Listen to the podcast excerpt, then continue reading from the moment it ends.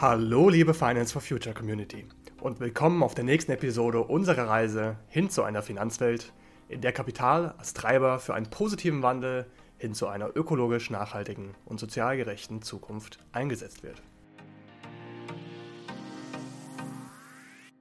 Hi, ich bin Niklas von Finance for Future. Schön, dass du eingeschaltet hast. Letzte Folge haben wir schon über das Thema der Transformation unserer Wirtschaft gesprochen mit Professor Maximilian Gege, einer der Gründerväter der Nachhaltigkeitsbewegung in Deutschland und Gründer von dem Verein Baum, mit dem er schon 100 Unternehmen auf ihrem Weg zu nachhaltigeren Wirtschaften begleitet hat. Heute geht es ebenfalls um das große Ganze, statt wieder mal einen einzelnen Ansatz für nachhaltiges Investment zu betrachten, wie wir es ja sonst hier im Podcast oft tun. Heute bekommst du exklusive Einblicke in die Panel-Diskussion des Deutschen Klimatags vom 12. Mai 2022 zum Thema Finanzen. Der Deutsche Klimatag wird organisiert von der Klimaallianz Deutschland, einem Verein mit dem Ziel, Sozial- und Umweltverbände zu gemeinsamen Forderungen zusammenzubringen und sich damit für eine ambitioniertere und sozial gerechte Klimapolitik einzusetzen. Das Ziel des Deutschen Klimatags war es, den Austausch über sozial-ökologische Konzepte und Netzwerke in der Zivilgesellschaft zu stärken und unter anderem eben auch die Bedeutung des Finanzsektors für die Transformation unserer Wirtschaft zu diskutieren und in die Öffentlichkeit zu tragen. Ich durfte zu Gast sein und aus dieser Panel-Diskussion eine Podcast-Folge drehen, die die Klimaallianz Deutschland freundlicherweise auch gesponsert hat. Die Diskutierenden waren Matthias Kopp, Leiter für nachhaltige Finanzen bei der Umweltschutzorganisation WWF, Magdalena Senn von der Bürgerinitiative Finanzwende, Dr. Patrick Schreiner, der mit Verdi die Seite der Gewerkschaften vertreten hat, und Till Mansmann, Bundestagsabgeordneter und entwicklungspolitischer Sprecher für die FDP, mit Verantwortung über den Bereich nachhaltige Finanzen in deren Finanzausschuss. Leider war die Tontechnik vor Ort eine kleine Herausforderung, weswegen ich Frau Sens und Herrn Mansmann Argumente selbst wiedergeben werde. Nichtsdestotrotz viel Spaß zu diesem brandaktuellen Einblick in die Arbeit der Thinktanks und den Klimaschutzlobbyismus hier in Berlin. Die Moderatorin Caroline Chenoid begann die Runde mit der Frage oder mit der Bitte, die Diskutanten einmal ihre Perspektive über das Finanzsystem zu teilen, ob sie das neutral empfinden oder hinderlich oder eben förderlich für die Transformation der Wirtschaft. Verbunden mit der Frage, wie wir von da denn vielleicht auf einen unterstützenderen Pfad kommen. Matthias Kopp vom WWF eröffnet die Runde. Ich würde erstmal sagen, es ist erfolgsentscheidend. Also eine vernünftige, strukturierte, zielorientierte Einbindung und Berücksichtigung des Finanzsystems aus meiner Sicht ist erfolgsentscheidend, dass diese sozialökologische Transformation überhaupt gelingen kann. Warum? Jegliche Form von transformatorischer Maßnahme, eine investitive Maßnahme, eine Gebäudesanierung, ein, ein äh, Industrieanlagenumbau, erfordert ja immer einen Kapitalfluss, erfordert immer eine Versicherung, erfordert immer irgendeine Form von Interaktion mit einem Mittelgebenden. Und äh, vor dem Hintergrund macht das, glaube ich, extrem viel Sinn, sich zu überlegen, wie eine Entscheidungsfindung auf der Seite des Mittelgebenden, ne, einer Bank, eines Investoren, einer Versicherung, wo ja Leute sitzen, die sich sagen, fragen müssen, ist diese Maßnahme, die finanziert werden soll, denn äh, wie sagt man, aligned, also in Einklang mit diesen Pfadentwicklungen, die wir sehen müssen, wenn wir jetzt bei Klima anderthalb Grad rauskommen wollen. Dann braucht es dafür eine Datenverfügbarkeit, es braucht dafür eine Anreizstruktur, es braucht dafür ein Verständnis, wie Risiken erfasst werden und, und, und. Ne? Das ist alles heute eher nicht so reguliert, es ist nicht so abgebildet, es ist nicht so verfügbar. Insofern erstmal der Punkt ist zu der Frage, äh, ich halte es extrem, für extrem wichtig. Ist es vorbereitet? Nee, ist es nicht. Äh, ich glaube, dass wir in einzelnen Bereichen äh, unterschiedliche Entwicklungsstufen haben. Also wenn man jetzt mal das, was ich gerade sagte, so aufgreift, ich glaube, das ist auf der Seite von langfristigen Investoren wie Pensionskassen zum Beispiel oder Versicherungen teilweise sehr viel mehr Überlegungen gibt als bei zum Beispiel Versicherungen auf der Versicherungsseite, wobei das möglicherweise total viel wirkmächtiger wäre. Im Kreditbereich bei Banken ist das, glaube ich, ein sehr gemischtes Bild. Wir haben dazu selber jetzt die letzten drei Jahre mal zwei Bestandserhebungen gemacht in Deutschland. Da kommt genau das raus, dass da bei Strategien und bei Zielsetzungen, was man so sich vornimmt, mittlerweile eine positive Entwicklung da ist, aber operationalisiert und implementiert ist da nicht so viel. Und das ist ja, glaube ich, genau the name of the game im Moment. Wir müssen ja nicht mehr darüber sprechen, wie wichtig was ist und dass man Ziele erreichen muss. Wir müssen uns in die Lage versetzen, dass diese Ziele abgearbeitet werden, dass wir in die Umsetzung kommen und zwar mit Hochgeschwindigkeit und zwar eben auch gerade systemweit. Das ist nicht mehr nur die Frage eines netten, schönen kleinen grünen Fonds, der Windenergieanlagen finanziert, sondern letztlich geht es ja darum, dass wir Industrieanlagen, Gebäude, Infrastruktur, ähm, egal wo wir hingucken, großmaßstäblich in den nächsten 15, 20 Jahren längstens wirklich grundlegend neu aufstellen. Und diese, diese, dieser Aspekt einer systemweiten Durchdringung, ne, nicht einfach nur ein nettes grünes Produkt in einem äh, Formportfolio zu haben, sondern zu sagen, kann ich bei jeder Kapitalanlageentscheidung diese Daten haben, kann ich die Entscheidung bewerten, passt das zu anderthalb Grad oder nicht, wie passt der Fortschritt dann dazu, ich halte das nach. Da ist unser Finanzsystem nicht, weder in Deutschland noch in Europa. Und wir verpassen da gerade, so würde ich das jetzt schließen wollen, eine Riesenchance. Weil dieser Transformationsprozess ist ja ein Reinvestitionsprozess, ist ja ein Wertschöpfungsprozess, ist ja ein Industriestrukturumbauprozess, ist ja ein Job schaffen und erhalten Prozess. Und dafür ähm, die, die Wertschöpfung im Land zu halten, die Kapitalflüsse im Land zu halten, die Kapitalflüsse mit einer vernünftigen Rendite im nachhaltigen Aspekt äh, anzulegen. Also riesig viele Chancen, extrem wichtig ist es da heute aufgestellt. Nee, und die Regulierung in Deutschland insbesondere, finde ich, hat da noch fast schon die, die größte Nachholaufgabe. Unter diesen Mittelgebenden, die Herr Kopp gerade erwähnt hat, ist natürlich auch der Staat ein ganz wichtiger Player. Doch welche Rolle spielt eigentlich die öffentliche Hand? Dazu Dr. Patrick Schreiner. Ich glaube, dass der Staat eine ganz zentrale Rolle haben wird bei der äh, sozialökologischen Transformation. Ähm, das wird nicht allen gefallen, insbesondere denen, die in den letzten 30 Jahren gepredigt haben, der Markt regelt das schon. Ähm, wenn man aber einsieht, dass der Staat eine zentrale Rolle hat, dann muss man auch darüber nachdenken, wie der Staat das alles finanzieren kann. Damit will ich nicht kleinreden, dass natürlich auch die private Seite, private Unternehmen, private Haushalte eine zentrale Rolle spielen. Aber wir brauchen eine, eine, staatliche Lenkung, wir brauchen eine staatliche Regulierung und wir brauchen eine staatliche Finanzierung auch von, ähm, von bestimmten Maßnahmen. Dann müssen wir auch darüber nachdenken, wie der Staat die entsprechenden finanziellen Mittel aufbringen kann. Und äh, grundsätzlich kann er das auf zweierlei Weisen. Er kann sich verschulden oder er kann Steuereinnahmen erzielen. Nun ist es so, dass wir heute, äh, ich weiß nicht, ob es jetzt schon raus ist oder ob es nachher noch rauskommt, die neue Steuerschätzung hören werden, die vermutlich ähm, äh, Mehreinnahmen erbringen wird gegenüber den bisherigen Schätzungen. Allerdings wird das, was dort an Mehreinnahmen äh, prognostiziert wird, nicht annähernd reichen, um das zu finanzieren, was notwendig ist. Insofern muss man aus unserer Sicht sehr wohl darüber nachdenken, in den nächsten Jahren eine stärkere Besteuerung von hohen Einkommen, Gewinnen und Vermögen herbeizuführen.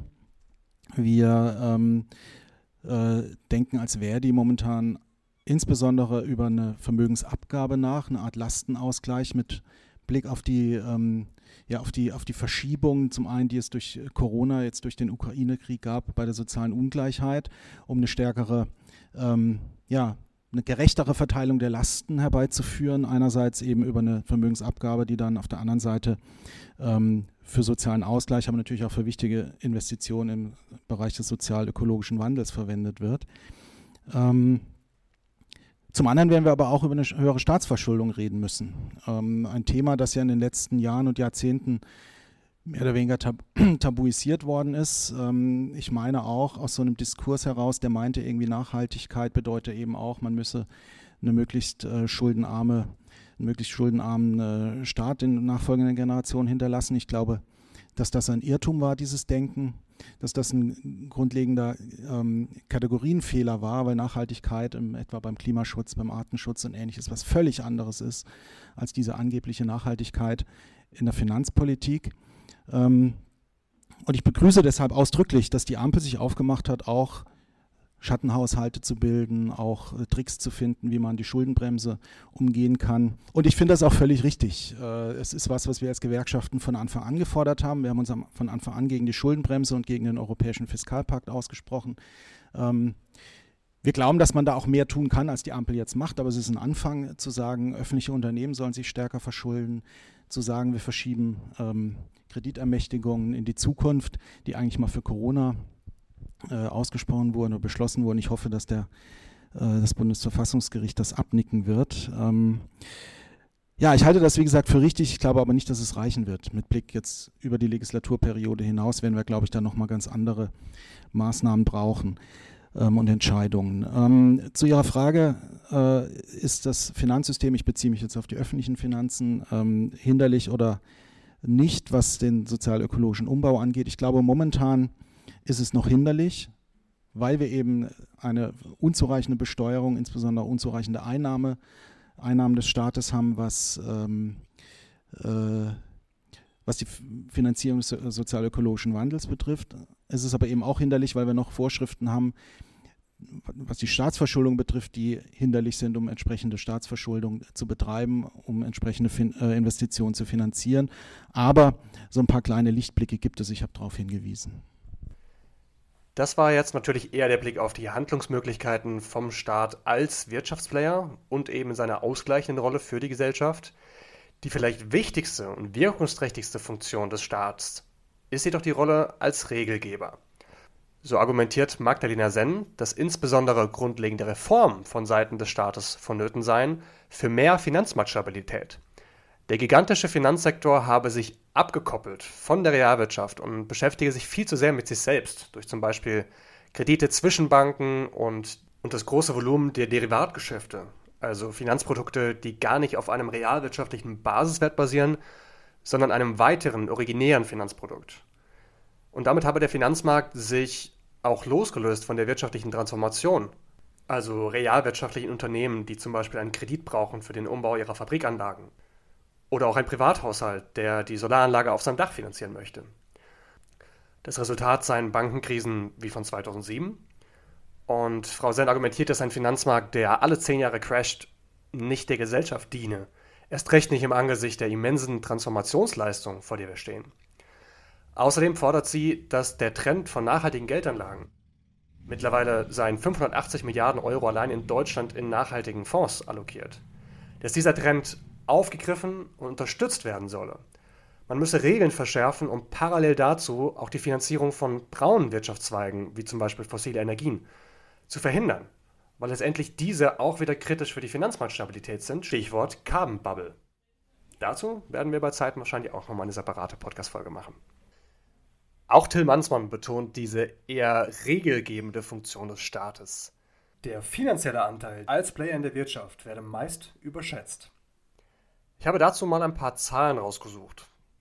Das Etat der Bundesregierung, also der Ausgaben vom Staat, die ja auch als Impuls in die Wirtschaft reinkommen, beträgt etwa 400 Milliarden Euro pro Jahr. Dazu kommen aber auch Ausgaben auf Ebene der Länder und Kommunen von weiteren knapp 400 Milliarden Euro. Die Zahl ist auch schon bereinigt von den Zahlungen zwischen den Ebenen. Quelle dafür ist die Bundeszentrale für politische Bildung. Zum Vergleich. Die gesamte Wirtschaftsleistung in Deutschland, also das Bruttoinlandsprodukt, beträgt etwa 3,5 Billionen Euro. Also 800 Milliarden Euro, beziehungsweise 0,8 Billionen, versus 3,5 Billionen. Das heißt, der Staat macht fast ein Viertel aus. Das ist schon ordentlich. Aber das war die Seite der Ausgaben, des Geldes, das als Impuls in den Markt gehen, als Nachfrageimpuls. Dazu kommt jetzt noch die Ebene des Kapitals. Also das Geld, das nicht von einem Käufer in die Wirtschaft geht, sondern einem Investor oder Mittelgeber, wie Herr Kopp gesagt hat, der Wirtschaft bereitgestellt wird, um überhaupt erst das Angebot für zukünftige Nachfrage zu schaffen. Hier kann man quasi von einem Push-Pull-Prinzip sprechen, mit dem der Kapitalmarkt an die Realwirtschaft angeschlossen ist.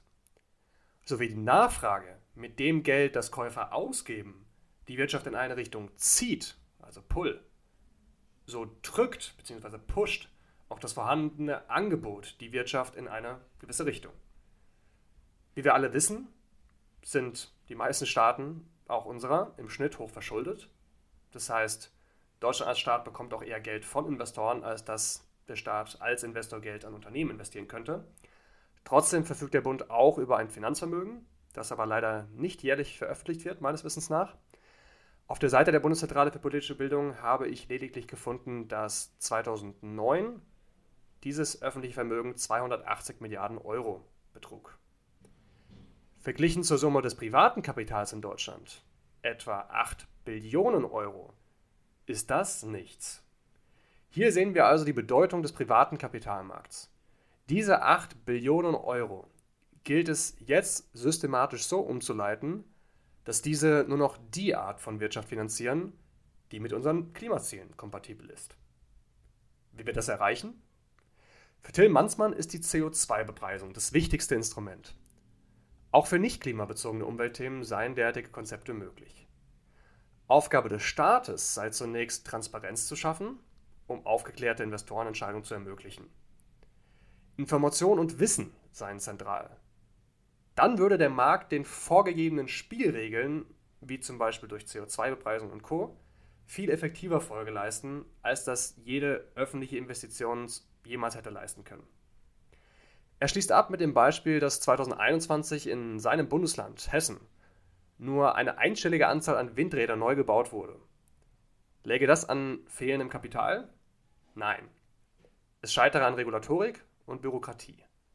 Deswegen plädierte Manzmann auch für Zurückhaltung bei neuen regulatorischen Versuchen. Dass man damit Wirtschaftszweige austrocknen könnte, die man gerne nicht hätte, sei ein Fehlglaube und führe zu Fiaskos wie die Aufnahme von Kernkraft und Gas als nachhaltige Technologien in die EU-Taxonomie. An dieser Stelle lenkt die Moderatorin Frau Schenuit nochmal den Fokus auf den privaten Sektor und bittet Herr Kopp, die EU-Taxonomie mal zu erläutern. Ja, gerne. Ich glaube, das hilft auch für die, die Brücke auch nachher zu der, zu der Frage, wer hat eigentlich die Rolle, was zu finanzieren, welche Rolle hat ein Staat an welcher Stelle. Das will ich jetzt gar nicht vorwegnehmen. Also vielleicht nur kurz einleitend zum, zum Thema Taxonomie. Die Taxonomie als solche ist gedacht als Transparenzinstrument. Ne? Also die auch teilweise da geführte Diskussion, dass das zwingend dann nachher bedeutet, dass ein Mittelfluss an etwas, was nicht Taxonomie zulässig klassifiziert ist, dass das dann kein Geld mehr bekommt. Das ist nicht so. Die Taxonomie ist erstmal nichts weiter als eine Grundlage für den Ausweis von. Ursprünglich war die Idee mal zu sagen, ähm, Produktwahrheit und Klarheit, das, was auf einem Nachhaltigkeitsprodukt draufsteht, da muss auch Nachhaltigkeit drin sein, dafür brauche ich eine Grundlage, dafür bauen wir eine Taxonomie. Ne? Jetzt äh, nur das mal sozusagen, und diese ist erstmal vom Grundsatz her binär. Man hat eine Logik entwickelt und auf der Basis der Logik, das sind dann wirtschaftliche Aktivitäten, hat man Schwellwerte festgelegt und springst du über die über diesen Schwellwert mit deiner Leistung, dann bist du drin in der Taxonomie. Schaffst du es nicht, bist du nicht drin. Also es ist im, im Kern eine binäre äh, Einstellung. Ich mache das jetzt alles natürlich sehr, sehr sozusagen versimpelt. Ne? Der Punkt, warum ich das aber anspreche, ist, dass wir ja eigentlich eine Logik brauchen, die sagt, ist eine wirtschaftliche Aktivität, eine, ein Vermögenswert, ein Unternehmen auf dem Weg, den es beschreiten muss, damit wir anderthalb Grad verträglich uns über Zeit entwickeln. Das, das tut die Taxonomie als solche erstmal, erstmal nicht. Das ist ein Punkt, wie man vielleicht mit dem Thema ähm, Erdgas in der Vergangenheit hätte umgehen können, vom Verständnis her. Ich glaube, mit der Russland-Aggression haben wir zu Erdgas nochmal eine ganz andere Debatte. Jetzt, äh, um auf den Punkt zu kommen, zu dem, zu dem delegierten Rechtsakt äh, mit, äh, mit, mit Gas und Kernenergie, vielleicht nur ganz, ganz schnell. Ne? Da wird jetzt versucht, eine Technologie vor dem Hintergrund, dass gesagt wird, bist du nicht drin, kriegst du kein Geld. Sozusagen Taxonomie zugänglich zu machen. Das ist in sich schon mal total krude. Ne? Und deswegen finde ich, ist diese in der Logik der Taxonomie, etwas ist als nachhaltig definiert, hat keinen nachteiligen, keine nachteiligen Schadauswirkungen auf andere. Das ist ja auch so eine Prüfungsebene. Aus der ganzen Logik heraus äh, ist das schon echt schwer nachvollziehbar. Die Taxonomie an sich ist aber in, äh, eigentlich ein total hilfreicher Angang, weil man ja dann sagt, wir haben nicht mehr in 27 Mitgliedstaaten 27 privatwirtschaftlich selbst gebastelte Regeln für was nachhaltig ist oder was nicht nachhaltig ist. Wenn man sagt, und da kommt diese Regulierung ja ursprünglich her, Kapitalmarktunion, effizientere Strukturen, äh, gleiche harmonisierte Messlatten, die man an Dinge anlegt und, und, und, dann ist der Ansatz von dieser Taxonomie in sich erstmal gut. Er muss halt weiterentwickelt werden. Das ist diese Transformationskomponenten, diese Dynamik, diese ist eine Technologie heute, auch zu dem Punkt, den du gerade hattest, äh, Caroline, zu sagen, das wird über Zeit dann sich verändern. Ne? Eine Technologie, die heute in einen Transformationsweg passt, die wird in 15 Jahren da vielleicht nicht mehr hingehören. Und genau diese dynamische Prüfung, die muss auch verankert werden ich würde noch kurz einen Punkt aufgreifen, den haben Sie so nicht genannt, aber ich mache das mal ein bisschen plakativer, haben wir sozusagen Technologieoffenheit. Ne? Ich glaube, bei der Aufgabe, die wir hier haben, mit anderthalb Grad zu erreichen, da gibt es ein klares Raster, was an Technologien beitragen kann, um das zu erreichen. Da gibt es aber auch ganz klar Technologien, die bei dieser systemischen Transformation eben nicht dazu gehören. Und insofern Offenheit in diesem Feld, wo man sagt, das gehört dazu, ja klar, aber genauso gibt es Dinge, die da nicht reinpassen, aus Kostengesichtspunkten, aus CO2-Performance-Gesichtspunkten, aus systemischen Transformationsgesichtspunkten und insbesondere auch, weil wir nur noch 15, 20 Jahre haben, um das herzustellen. Und wenn wir sagen, wir müssen das in der Größenordnung ausrollen, nehmen wir mal Stahl zum Beispiel, ne, dann mache ich das genau einmal in den nächsten 15, 20 Jahren, wenn ich einen Hochofen umbaue. Und dann muss ich den auf das Niveau bringen, was der dann haben muss für die nächsten 20 Jahre plus mehr. In 40 Jahren haben wir vielleicht eine neue Technologie und dann muss der abgeschaltet werden und nochmal neu gebaut werden. Dann reden wir wieder was völlig anderes. Aber wir müssen ja dieses CO2-Profil bis 2040 irgendwas dargestellt haben.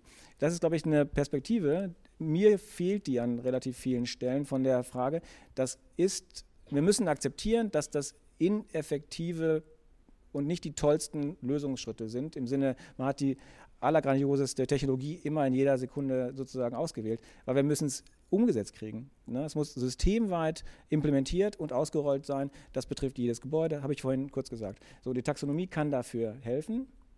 Um diesen, an, an der Stelle jetzt nochmal kurz sozusagen eine Rückkopplung zu machen, aber so wie sie heute ist, ist sie nur ein ganz kleiner Teil. Und wir reden nämlich auch nicht über die Begrünung des Finanzsystems, sondern wir reden eigentlich über die Transformationsfinanzierungsleistung des Finanzsystems. Ne? Und das ist dann eben, wie gesagt, nicht nur der Teil, der grün ist und der eine Windkraft, äh, eine Windanlage ist zum Beispiel, sondern der, der Beitrag über Zeit. Und das ist etwas, wir kommen vielleicht gleich nochmal zu der ganzen, zum ganzen Verständnis von Wirkung eines Finanzflusses oder auch eines Finanzproduktes und auch eines behaupteten, vorhin stand ja so eine Zahl im Raum, 500 Milliarden in nachhaltige, äh, nachhaltigen Anlageprodukten.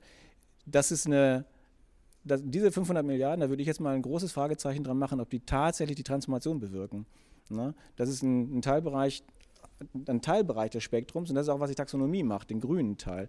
Aber der ganze Teil, der, wenn man bildlich bei der Farbenlehre bleiben will, der heute grau ist und der, der zielgerichtet grün werden muss, der wird weder von diesen Finanzprodukten erwischt, noch von der Taxonomie Stand heute. Das große Problem bei eben dieser Transformationsleistung, die der Finanzsektor eigentlich leisten könnte und müsste, ist die Rentabilität, auch des noch fossilen Wirtschaftssystems. Was kann der Staat hier tun? Hier greift Magdalena Senn ein und betont, dass nach einer EU-Taxonomie, die ja im Kern ein gutes Werkzeug für die notwendige Transparenz sei, der Staat erst so richtig aktiv werden müsse. Statt auf die moralische Integrität der Marktakteure zu vertrauen, müsse ein klarer Transformationspfad vom Staat vorgegeben werden. Als Beispiel nennt sie die Elektromobilität.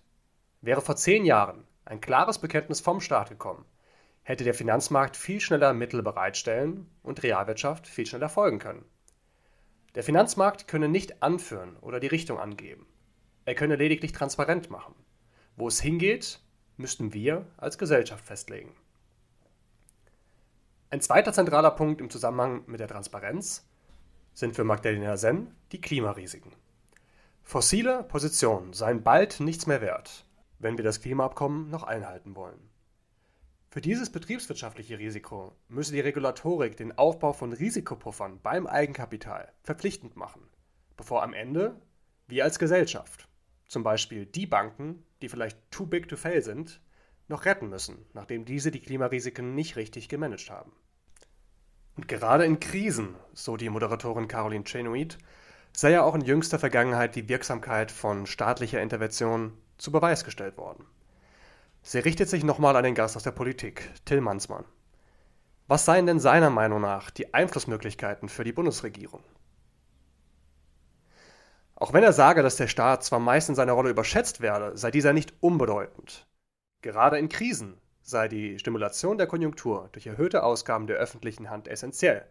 Dennoch sollte aber danach auch wieder zu einer moderateren Ausgabepolitik zurückgekehrt werden, um dann auch die Krisenrelienz für zukünftige Zeiten wieder aufzubauen.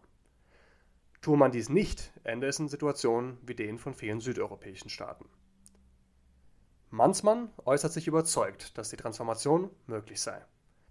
Dennoch greitet er teils vorherrschende Fehleinschätzungen an, zum Beispiel, dass man es in Deutschland schaffen könne, mit heimischen erneuerbaren Energien in 20 Jahren energieautark nachhaltig zu sein.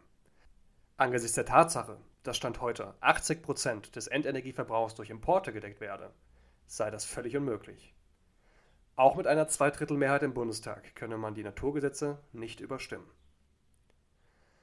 Vor dem Hintergrund dieser Herausforderungen betont er die zentrale Rolle von Technologieoffenheit statt verfrühter staatlicher Entscheidung und Intervention in die Entwicklung des Marktes.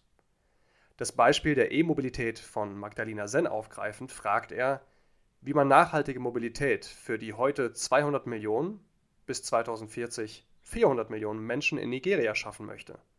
Tesla werden diese nicht fahren. Auf die Frage von Caroline Chingried, ob die Bewertung von Klimarisiken, deren steigender Ausmaß ja auch zuletzt verdeutlicht wurde durch den neuen Bericht vom IPCC, dem zu Deutsch Zwischenstaatlichen Ausschuss für Klimaänderungen der Vereinten Nationen, ob diese Bewertung denn auch eine Rolle spielt für die öffentliche Haushaltsdebatte, betont Mansmann nochmals seine Überzeugung, dass das meiste vom Markt geregelt werde. Wer es gegen den Markt versucht, werde scheitern. Stattdessen gelte es jetzt, die Mechanismen in den Markt einzubauen, die bisher noch nicht drin waren, wie zum Beispiel eine faire CO2-Bepreisung. Dann bräuchte man auch viele Instrumente, mit denen man jetzt versuche, irgendwie den Markt zu lenken, nicht. Auf die Kritik, dass die Taxonomie erst ein reines Transparenzinstrument sei, man diese dann aber doch dafür nutzen wolle, Kapitalströme umzulenken, entgegnet Kopp.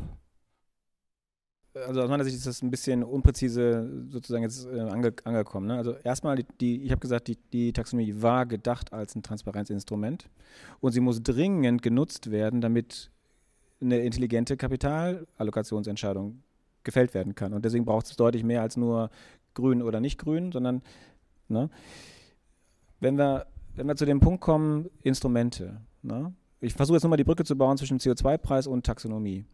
Der CO2-Preis, da würde man davon ausgehen, wenn der hoch genug wäre, dass die Akteure in dem System, so wie es heute ist, die Daten haben, das Verständnis haben, die Übersetzungsleistungen erbringen und dann die richtige Entscheidung fällen. Na, jetzt will ich mir gar nicht anmaßen, dass wir schlauer sind, aber in der Realität ist das nicht so. Ne, gucken Sie sich an, wie eine, eine Fondsgesellschaft Entscheidungen fällt, wie ein Aktienkurs sich entwickelt, wie eine Kredit ver, äh, vergeben wird. Der CO2-Preis wird da nicht übertragen, findet da in einzelnen Geschäftsmodellen in einem Discounted Cashflow Modell vielleicht noch äh, statt, weil das ein ergänzender Kostenaspekt ist. Aber die Perspektive von welche Strategie muss dieses Unternehmen gehen, damit es als im Bereich Automobil, zum Beispiel Elektromobile anbietet oder, oder, oder. Das, das ist heute in der Art, wie das Finanzsystem reguliert wird, einfach überhaupt nicht übersetzt. Und jetzt, jetzt haben wir die Zeit nicht, dass wir sagen können, das finden die Akteure schon raus. Die bilden sich schon weiter, die kaufen sich die Daten bei einer Ratingagentur ein. Das läuft schon. Dafür haben wir einfach schlicht die Zeit nicht mehr. Das hätten wir vor 20 Jahren anfangen können. Das ist vorbei. Und insofern, glaube ich, muss man sich überlegen, wie das, wie das, das System sozusagen befähigt wird. Da geht es mir überhaupt nicht um Planwirtschaft und äh, Vorschreiben. Da geht es mir darum, dass die Entscheidungsfindung überhaupt sozusagen geleistet werden kann. Das ist, glaube ich, ein ganz, ganz wichtiger Punkt, weil diese Perspektive an ganz vielen Stellen äh, keine Rolle spielt. Und wie gesagt, um das nochmal zu wiederholen, mir geht es überhaupt nicht darum zu sagen, boah, bin ich viel schlauer und weiß das alles. Na, wir sehen das täglich aus der Diskussion. Wir begleiten eine Versicherung oder eine Pensionskasse und, und, und bei der Frage, wie die sich Netto-Null-Ziele setzen und was das für ihre Kapitalallokation bedeutet. Die sind nicht mal in der Lage, und das meine ich jetzt nicht böse, sondern faktisch, nicht mal in der Lage zu sehen, was in ihrem Gebäudeportfolio für Gebäude sind, wie die Daten, wie diese Gebäude strukturell aufgebaut sind, damit die wissen, was sie an dem Gebäude machen müssen. Ob die da die Fassade machen müssen, ob die die Energieversorgung oder, oder, oder. Da ist so viel Systematisches ähm, zu schaffen und zu leisten. Das spielt in der deutschen Diskussion und auch in der Perspektive, wie Finanzsystem aufgestellt werden muss, keine Rolle. Und dahinter ist dann die Brücke, die heißt Politikkohärenz. Na klar muss in der Realwirtschaft die Regulierung so deutlich sein, dass im besten Fall nur der eine Betriebserlaubnis oder eine, eine Baugenehmigung bekommt, wo das Gebäude in eine Pfadverständnis passt. Und ich glaube, das ist die Brücke jetzt noch zur Technologieoffenheit, ganz, Schluss, ganz zum Schluss. Ich glaube, den Tod muss man sterben, auch wenn es ein bescheuertes Bild jetzt gerade ist in diesen Zeiten, äh, zu sagen, wir haben nicht mehr die Möglichkeit, dass jeder für sich versucht rauszufinden und probiert und in zehn Jahren sehen wir, hat nicht gereicht, wir müssen es nachstellen. Wir, mit Naturgesetze, mit anderthalb Grad können wir nicht rumspielen mit einer Atmosphäre, mit CO2-Konzentrationen in der Atmosphäre und einem Wärmeeffekt dahinter können wir nicht rumspielen. Und wir haben genügend Wissen, um das sozusagen vorwegzudenken. Also diese, diese, diese Logikveränderung von ex post zu ex ante, die ist ganz dringend notwendig und auch im Finanzsystem. An dieser Stelle greift Dr. Schreiner nochmals in Bezug zu Mansmann die Rolle des Staates auf. Vielleicht sind wir gar nicht so weit auseinander, was die Frage des Staates angeht. Also ich, wobei im Detail dann wahrscheinlich schon. Ähm, es ist ich, ich, glaube, die, die, Frage, wie bedeutend der Staat ist, hängt nicht davon ab, wie viel Prozent vom BIP auf ihn entfällt oder wie, wie hoch die Staatsquote ist oder ähnliches, sondern die entscheidende Frage ist, ähm, oder die entscheidende Feststellung ist doch, dass der Staat die, an, den, an den wichtigen Stellen sitzt, die wichtigen Entscheidungen treffen muss, die wichtigen und richtigen Förderprogramme aufsetzen muss, die wichtigen und richtigen ähm, Investitionen, öffentlichen Investitionen tätigen muss und damit die Privatwirtschaft auf ein bestimmtes Gleis zu setzen und auf anderes Gleis eben nicht. Ähm, und da, glaube ich, hat er schon eine zentrale Rolle. Ähm, und da finde ich es dann auch nicht mehr so einfach zu sagen, wir wollen Technologieoffenheit. Weil ich stelle mir jetzt mal vor, ähm, Autos. Wir könnten theoretisch Autos fahren lassen mit Biogas, mit Wasserstoff oder mit äh, Elektro, also natürlich normalen Benzin auch, aber das wollen wir nicht mehr. Oder mit, mit Strom. Äh, wollen wir jetzt drei bundesweite Netze aufbauen? Einmal äh, für äh, also Ladesäulen für Strom, für Wasserstoff und Gas und das alles soll der Staat finanzieren. Das wird nicht funktionieren. Der Staat muss die Entscheidung treffen an der Stelle. Das heißt ja nicht, dass nicht Private, die das wollen, trotzdem am Biogas- oder Wasserstoffauto forschen können. Aber ich glaube, ähm, es macht keinen Sinn, das komplett dem Staat zu überlassen. Insofern bin ich da nicht der Meinung, dass Technologieoffenheit so weit gehen darf, dass der Staat alles zu fördern, zu unterstützen hat. Zum Thema Staatsverschuldung ich habe da, glaube ich, ein anderes Herangehen als Sie. Ich bin der Meinung, wir müssen gucken, welche Bedarfe sind da und wie finanzieren wir die. Ähm, und wahrscheinlich kommen wir da zu unterschiedlichen Ergebnissen, was die Bedarfe angeht. Aber wenn ich sehe, dass ähm, alleine ein Ausbau des ÖPNV vermutlich nach unseren Schätzungen 100.000 zusätzliche Vollzeitstellen erfordern würde um auf der einen Seite momentan fehlendes Personal aufzustocken, ähm, auf der anderen Seite einen vernünftigen Ausbau hinzubekommen, gerade auch im ländlichen Raum, dann kostet das unfassbar viel Geld. Und dann haben wir über Busse, Züge, Schienen und so weiter noch gar nicht geredet. Und deswegen bin ich der Meinung, wir müssen erstmal gucken, welche Bedarfe haben wir, wie decken wir die und danach gucken wir, wie wir das Geld zusammenbekommen. Ähm, und da komme ich dann vermutlich anders als Sie zum Ergebnis, das wird nicht ohne eine höhere Staatsverschuldung gehen und das wird nicht ohne eine höhere Besteuerung gehen. Und mich stimmt es unfassbar optimistisch, dass 2019 nicht nur die Gewerkschaften bzw. das Gewerkschaftliche Forschungsinstitut IMK, sondern auch das Institut der deutschen Wirtschaft ähm, in Köln, also das Institut äh, der, der Unternehmen in Deutschland, der Unternehmensverbände in Deutschland, in einer gemeinsamen Zusammenstellung mal ausgerechnet haben, wie hoch sind eigentlich die Bedarfe in den nächsten zehn Jahren. Und die kamen auf etwa eine halbe Milliarde Euro, wobei wir davon ausgehen, dass die Bedarfe tatsächlich ähm, noch höher sind. Aber das war ein Stück weit, wenn man sozusagen mit dem, mit dem äh, Gegenüber einen, äh, eine gemeinsame ein gemeinsames Papier entwickeln will, entwickeln will, muss man natürlich immer schauen, was, was tragen die mit und wo sehen sie auch Bedarfe. Und ähm, da ist sicherlich einiges, einiges hinter, hinten runtergefallen, was wir mit reingenommen hätten. Aber eine halbe ähm, äh, Quatsch, eine, eine, halbe Billion äh, Euro, in etwa nicht Milliarde, Billion Euro. Das ist eine, eine Stange Geld auf zehn Jahren. Und ähm, ja, ich weiß nicht, wie man das schaffen will, ohne Schuldenbremse anpacken, ohne einen europäischen Fiskalpakt anzupacken und ohne ja, die Vermögen und äh, hohen Einkommen in Deutschland anzugehen. An dieser Stelle meldet sich Klaus Seitz von Brot für die Welt aus dem Publikum zu Wort. Er kritisiert die einseitige Betrachtung des Themas Klima und weist auf aktuelle Meldungen hin, nach denen wir gerade die sechste von neun planetaren Grenzen überschritten haben. Auch dort fordert Seitz Transparenz, ebenso wie auch hinsichtlich sozialer Ziele. Abschließend betont er, wie wichtig die systematische Umlenkung der großen Kapitalströme sei, statt eine kleine dunkelgrüne Nische zu pflegen. Nur so seien die Sustainable Development Goals der Vereinten Nationen erreichbar, deren Finanzierungsbedarf ja mit 2 Billionen Dollar jährlich kalkuliert wurde. Aber vielleicht nur als Hinweis, die, die, Taxonomie ist ja jetzt mit den weiteren vier Umweltzielen auch sozusagen in dem nächsten Schritt, äh, was ja nicht heißen muss, dass es perfekt ist, ne? aber zumindest ist es da ist es anerkannte Realität, ne? dass es um noch also die planetaren Grenzen in sich geht. Und diese zweite, diesen Kommentar zu sagen, äh, wir brauchen die zwei Billionen pro Jahr, das ist ja für das Finanzsystem gar kein Thema, zwei Billionen pro Jahr. Ne? Also insofern ist es eine Umlenkfrage. Und eine weitere Zuhörermeldung richtet sich an Matthias Kopp. Was seien denn die regulatorischen Instrumente, um die Taxonomie weiterzuentwickeln und für die Transformation der Wirtschaft letztlich nutzbar zu machen?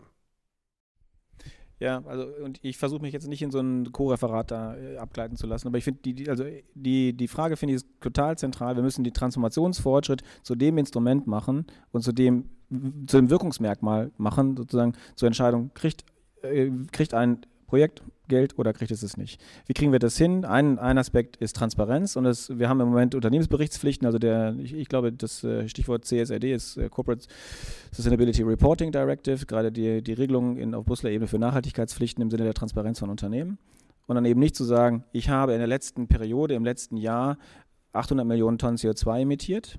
Das ist eine interessante Information, um zu wissen, was in der Vergangenheit war. Viel spannender ist die Frage, was für ein Ziel hast du im Sinne eines CO2-Emissionspfades über Zeit, in fünf Jahre Scheiben meinetwegen?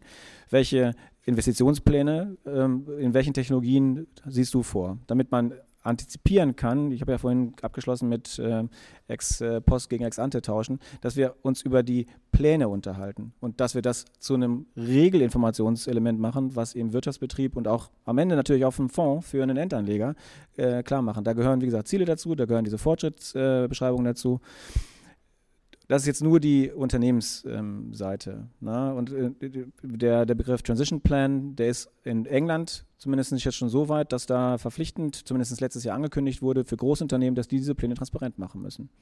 Also hält niemand in der deutschen Bundesregierung davon ab zu sagen, auch wir schaffen eine viel stärkere Transparenz. Und ich möchte jetzt das Argument, das unterstelle ich Ihnen jetzt gar nicht, weil ich möchte das Argument das abstrakt einfach vorwegnehmen, dass es um Bürokratiemonster geht. Weil diese Informationen, die ich als Unternehmen ja haben muss, wenn ich mich mit dieser Transformation beschäftige. Ich muss ja wissen, wo ich hin will. Ich muss ja wissen, was ich im nächsten Zyklus für eine Investitionsplanung mache. Also die Informationen müssen ja vorhanden sein. Wenn sie nicht da wären und das ein riesen bürokratischer Aufwand wäre, wäre das ja ein absurder sozusagen Offenbarungseid im Sinne von, wo steuert sich das Unternehmen eigentlich selber hin. Ne? Also insofern reden wir eigentlich nicht mehr darüber, sind das Informationen vom anderen Stern, die habe ich nicht, sondern wir reden über eine intelligente Informationsbereitstellung.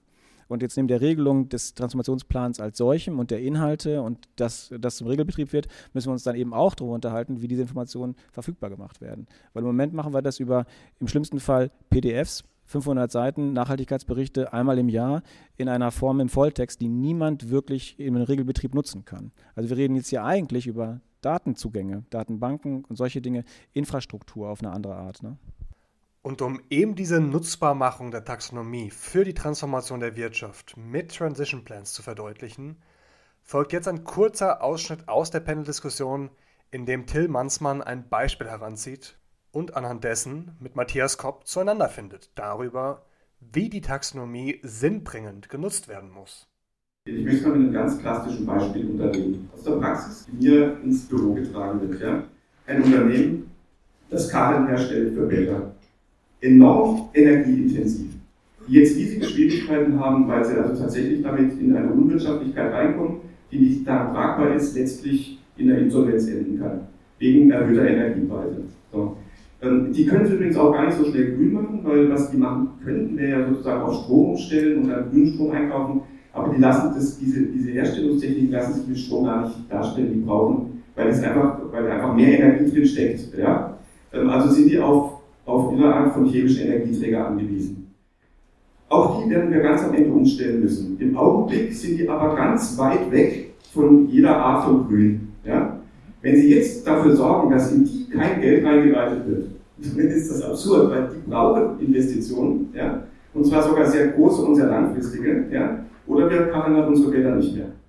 Ja. Sind wir komplett beieinander, weil das genau der Vergrünungsaspekt einer Taxonomie, die genau diese Kapitalflusslenkung macht.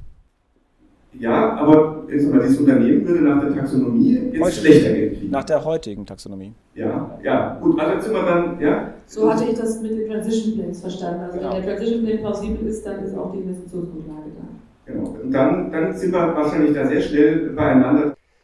Weg von der regelgebenden Rolle des Staates zurück zur direkten Anreizsetzung durch die Ausgaben des Bundes. Auch das Thema der strukturellen Unterstützung durch die öffentliche Hand Subventionen, hat das Panel angesprochen. Hier gibt auch Mansmann zu, dass konkrete politische Maßnahmen ergänzend zu marktsteuernden Instrumenten wie einer CO2-Bepreisung unterstützen können. Jedoch seien Subventionen nur in Anschubphasen zur Markteinführung sinnvoll und sollten von Anfang an einen Ausstiegsplan vorsehen. Oft seien diese aber auch zu bürokratisch umgesetzt, dass sie kaum abgerufen würden. Zentral sei nach wie vor eine systematische CO2-Bepreisung, wobei man aber auch nicht nur europäisch denken dürfe, sondern global oder zumindest in größeren Wirtschaftszonen wie den von den Wirtschaftsweisen vorgeschlagenen Carbon Clubs. Ein europäischer Alleingang sei weder für das Klima zielführend noch wirtschaftlich sinnvoll für Europa.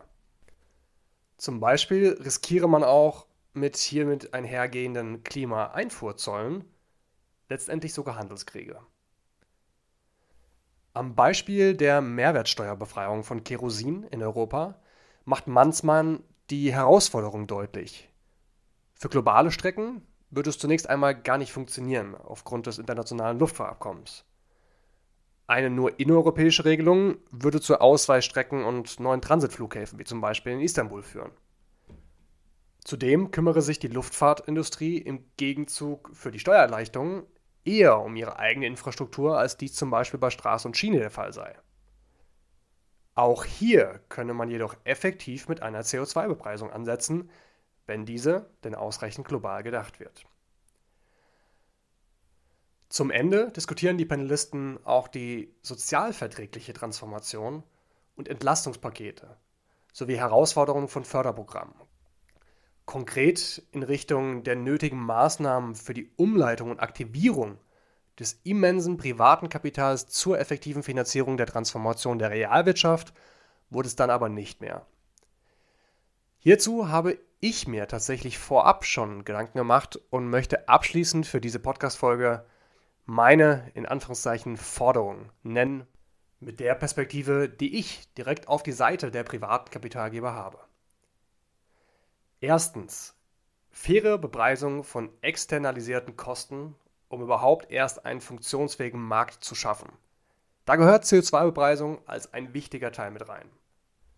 Aber der CO2-Preis hat nichts in der Nähe von 30 Euro oder auch perspektivisch 60 Euro pro Tonne zu suchen, solange wir keine in die Breite ausrollbare Technologien oder Methoden haben, die zu derartigen Kosten emittiertes CO2 auch effektiv kompensieren können. In meinen Recherchen begegneten mir zum Beispiel beim Umweltbundesamt meist Größenordnungen von 180 bis 200 Euro wahre Kosten, die sonst von der Gesellschaft quersubventioniert werden müssten. Wenn nicht heute, dann in zukünftigen Generationen. Und wo leider auch nicht nur mit Geld bezahlt, sondern mit menschlichem Leid. Wie die damit einhergehenden globalpolitischen Herausforderungen zu lösen sind, das liegt außerhalb meiner Kompetenzen. Da vertraue ich auf die Kollegen aus der Politik. Aber ein Weg muss gefunden werden, das ist klar. Zweitens, Wirkungseffektivität von nachhaltigen Geldanlagen ins Zentrum stellen und die sich anbahnende Farce um ESG und dessen Missverständnis als Nachhaltigkeit auf Finanzmärkten frühzeitig zu unterbinden.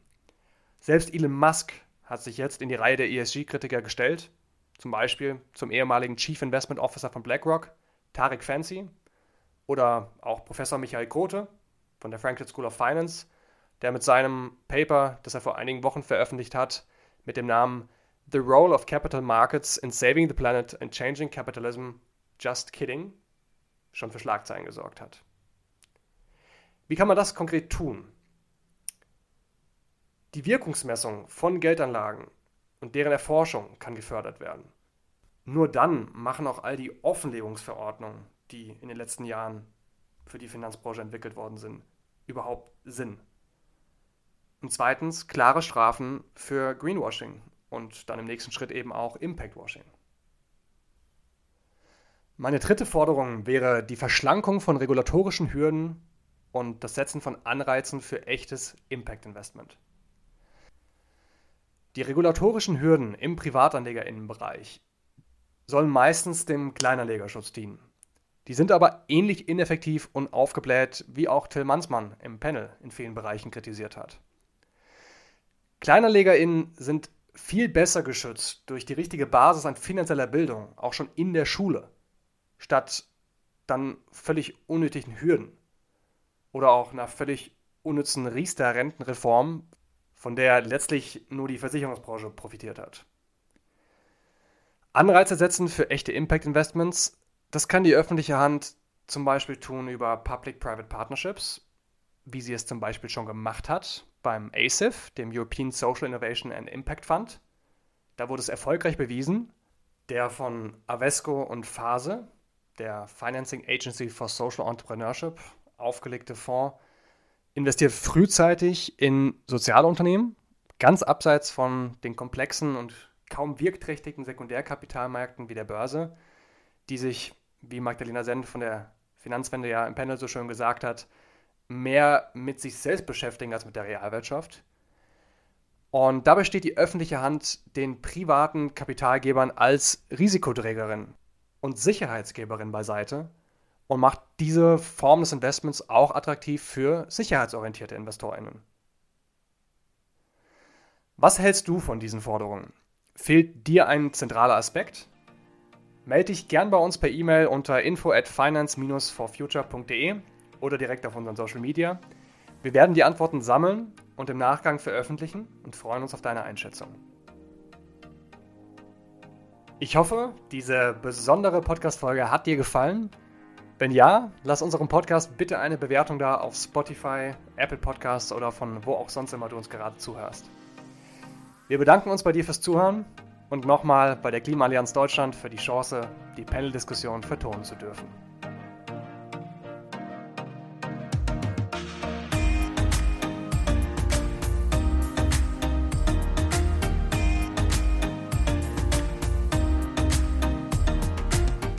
Das war die heutige Folge des Finance for Future Podcasts. Vielen Dank, dass du dabei warst. Hast du noch Fragen zu den heutigen Themen? Melde dich gern bei uns entweder per E-Mail oder über Instagram unter finance-for-future mit V als Zahl oder auch auf LinkedIn und wir beantworten dir gern all deine Fragen. Unsere E-Mail und die Links zu unseren Social Media findest du in den Show Notes dieser Podcast-Folge. Wir freuen uns natürlich auch über deinen Support, wenn du uns dort folgst. Wir bringen jede Woche Content rund ums Thema finanzielle Bildung und nachhaltiges und wirkungsorientiertes Investieren, was übrigens auch das Zentrum unserer Beratungsarbeit ist. Wenn du dich also in deinen persönlichen Finanzen besser und nachhaltiger aufstellen willst, komm gerne auf uns zu. Noch kleiner Hinweis zum Schluss. Morgen veröffentlichen wir die Intro-Folge zu unseren neuen Exklusivfolgen hier im Finance for Future Podcast. Hör gern mal rein, was dich dort erwartet. Wir freuen uns. Bis dahin.